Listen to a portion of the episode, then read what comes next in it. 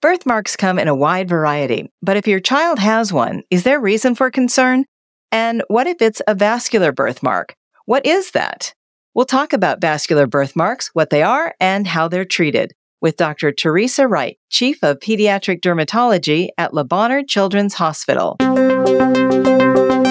This is the PEDS Pod by Le Bonheur Children's Hospital. I'm your host, Maggie McKay. Welcome, Dr. Wright. Thank you so much for making the time to be here. Hello. Thank you for having me today. So, just to start off with, what is a birthmark? Well, I think when I say birthmarks of families, they always think of things that are definitely present or fully developed at birth. But there are so many different kinds of birthmarks. And while some of them are present and fully apparent or fully formed at birth or very close to the time of birth. There may be others that take a little bit of time to appear and fully develop. So sometimes when we refer to something as a birthmark, it really means more that the potential for it is present for birth. And it may be that you don't see it in its fully developed form right away, right at the moment of delivery or even in the first few days. Birthmarks come in a lot of different forms, but what does it mean to have a vascular birthmark and why do kids get those? Vascular birthmarks in general are going to be birthmarks that are composed of some kind of blood vessel or blood vessel tissue. And I would say, for the most part, for many of them, we really don't understand why some children have them. Are vascular birthmarks ever a reason for concern? When should somebody see a pediatrician or a dermatologist? Yes, they can be a cause for concern. So, on the very kind of minor, most benign ends, many babies with fair skin may be born with pink to red spots or patches on the middle of the forehead or on the upper eyelids or sometimes on the nape of the neck or the back of the scalp. You may have heard those referred to as angel kisses when they're on the face or stork bites when they're on the back of the neck. Those are marks that are generally harmless. We often call those nevus simplex, which is more of the medical term for those. And there are areas where there's an increased number of small blood vessels or capillaries in the skin.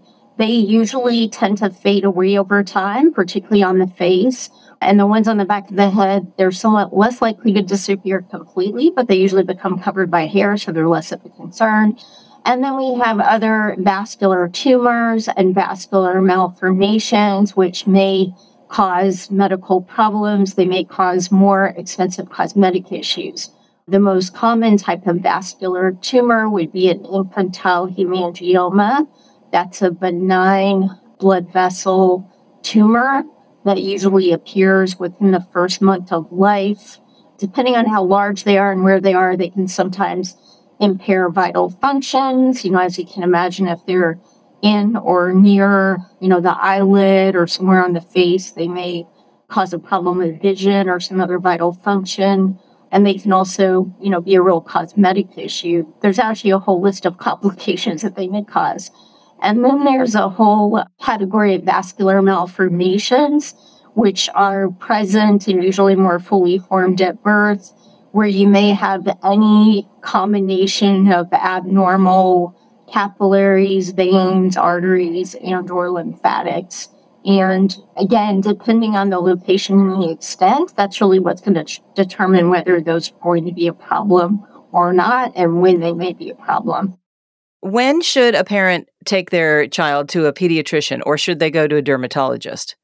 So, most things like in the beginning when babies are born, right, they get a good physical exam by a pediatrician soon after they're born, and they're usually seeing a pediatrician pretty often in the first few weeks or months of life for just routine checks and immunizations.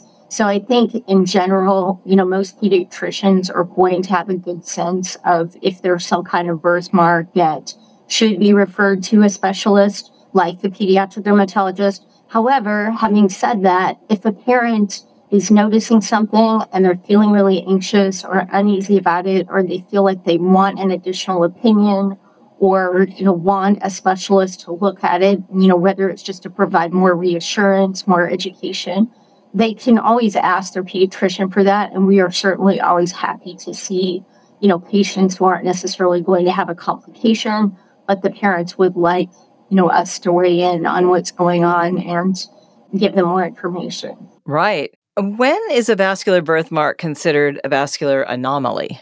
Well, I think that's the same thing. I mean, that really just means a vascular abnormality where somewhere along the way during development of an infant, something has kind of gone awry a bit and you're ending up with an abnormality that's either growth of a vascular tumor or development of a vascular malformation. So that's really just, you know, different terms for the same thing, really. Can you tell us about the Vascular Anomalies program at Le Bonheur? What kinds of concerns do you see with kids in that program?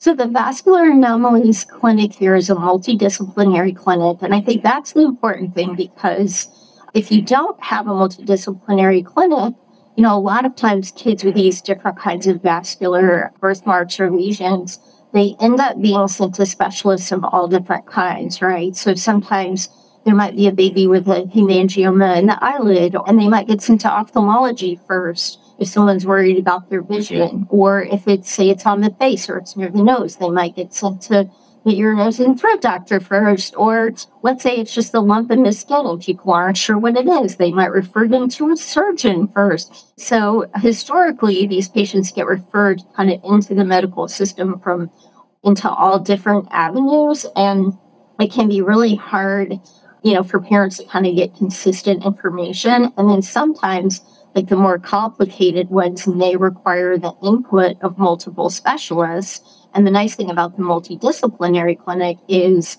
you know, we have a group of experienced people from a variety of different disciplines, and we all come together, you know, to look at each case. We have the big clinic once a month, usually on the third Tuesday of the month.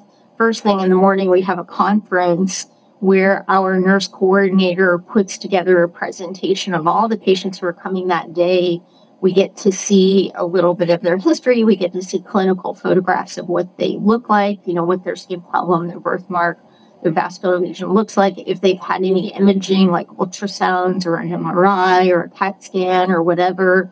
Sometimes those things are done outside, sometimes they're done here. She'll gather all of that. So we have radiologists present who can review that with us. We have me from dermatology. We've got interventional neurology, interventional radiology, hematology, oncology. We have people from ear, nose, and throat and ophthalmology that work with us. So we have, you know, this group of people all comes together and then we all go to clinic and the patients are scheduled throughout the day. And whatever specialist we've decided they need to see, you know, whether it's one of us or it's three or four of us, like we all see them that day. So they end up not having to come back for multiple visits to different clinics to see different doctors. And we're all there in the same place and we can all talk about what's going on with the patient at the same time. So I think it just really helps the communication. You know, it helps our level of understanding of what is going on with the patient and what we have to offer the patient. And I think it's really a great way to give the best care to the patients and the best information and support to their families. That's amazing. It really sounds like Le Bonheur Children's Hospital has it covered, all the bases covered when it comes to vascular anomalies in their program. Um, speaking of, what are the treatments available for vascular anomalies?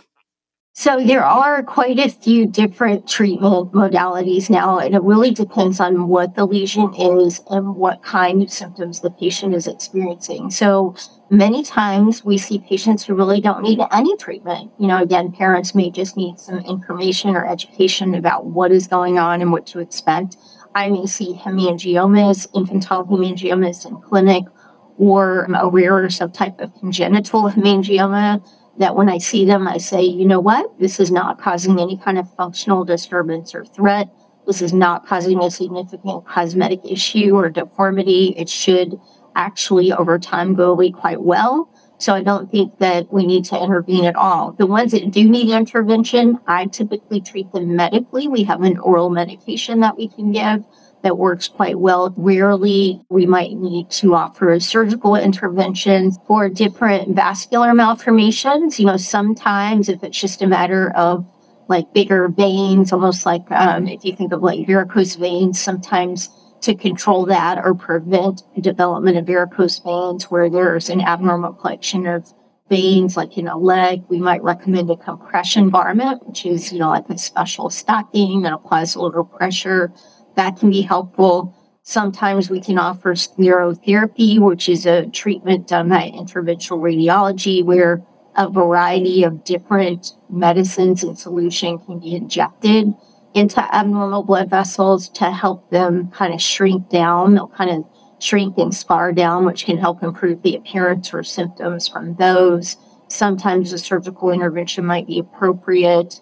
In the last years, there's really been kind of an explosion of research into a lot of these and an increased knowledge of pathways that are abnormal and some newer medicines that can help some of these other conditions with, you know, a variety of different venous malformations. And so we're starting to use some of those oral medications as well. That's great. I bet that takes a lot of stress out of it for parents. Like you said, they don't have to run around from this doctor to that doctor. You guys figure it out first and then tell them what they need. How do you know whether to treat a vascular anomaly or just monitor it as a child grows?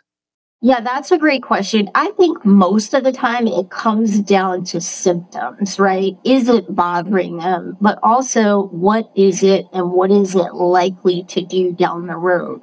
We are in general going to be less aggressive about intervention for something that we feel is not really bothering the child in terms of causing symptoms like pain or swelling or limiting their ability to do their, you know, normal daily activities, participate in whatever things they want to participate in, as long as we know that it's not something that is likely going to progress and cause problems down the road if we don't intervene. So I think that's really the key is really having a good understanding of what it is, you know, being as certain as possible about the diagnosis and that enabling us to have a good idea of what's the natural history, like what is this likely to do.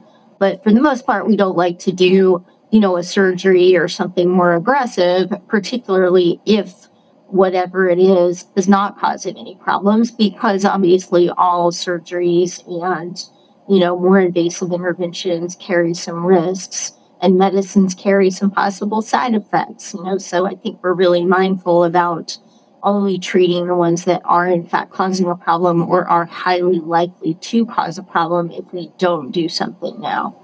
Absolutely.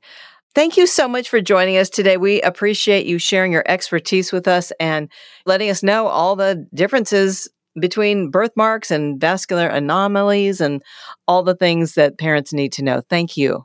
Thank you for having me. Again, that's Dr. Teresa Wright. Visit LeBonheur.org to learn more about the Multidisciplinary Vascular Anomalies Program at Le Children's Hospital.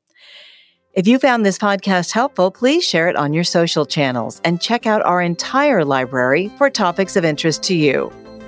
This is the PEDS Pod by Le Bonheur Children's Hospital. Thank you for listening.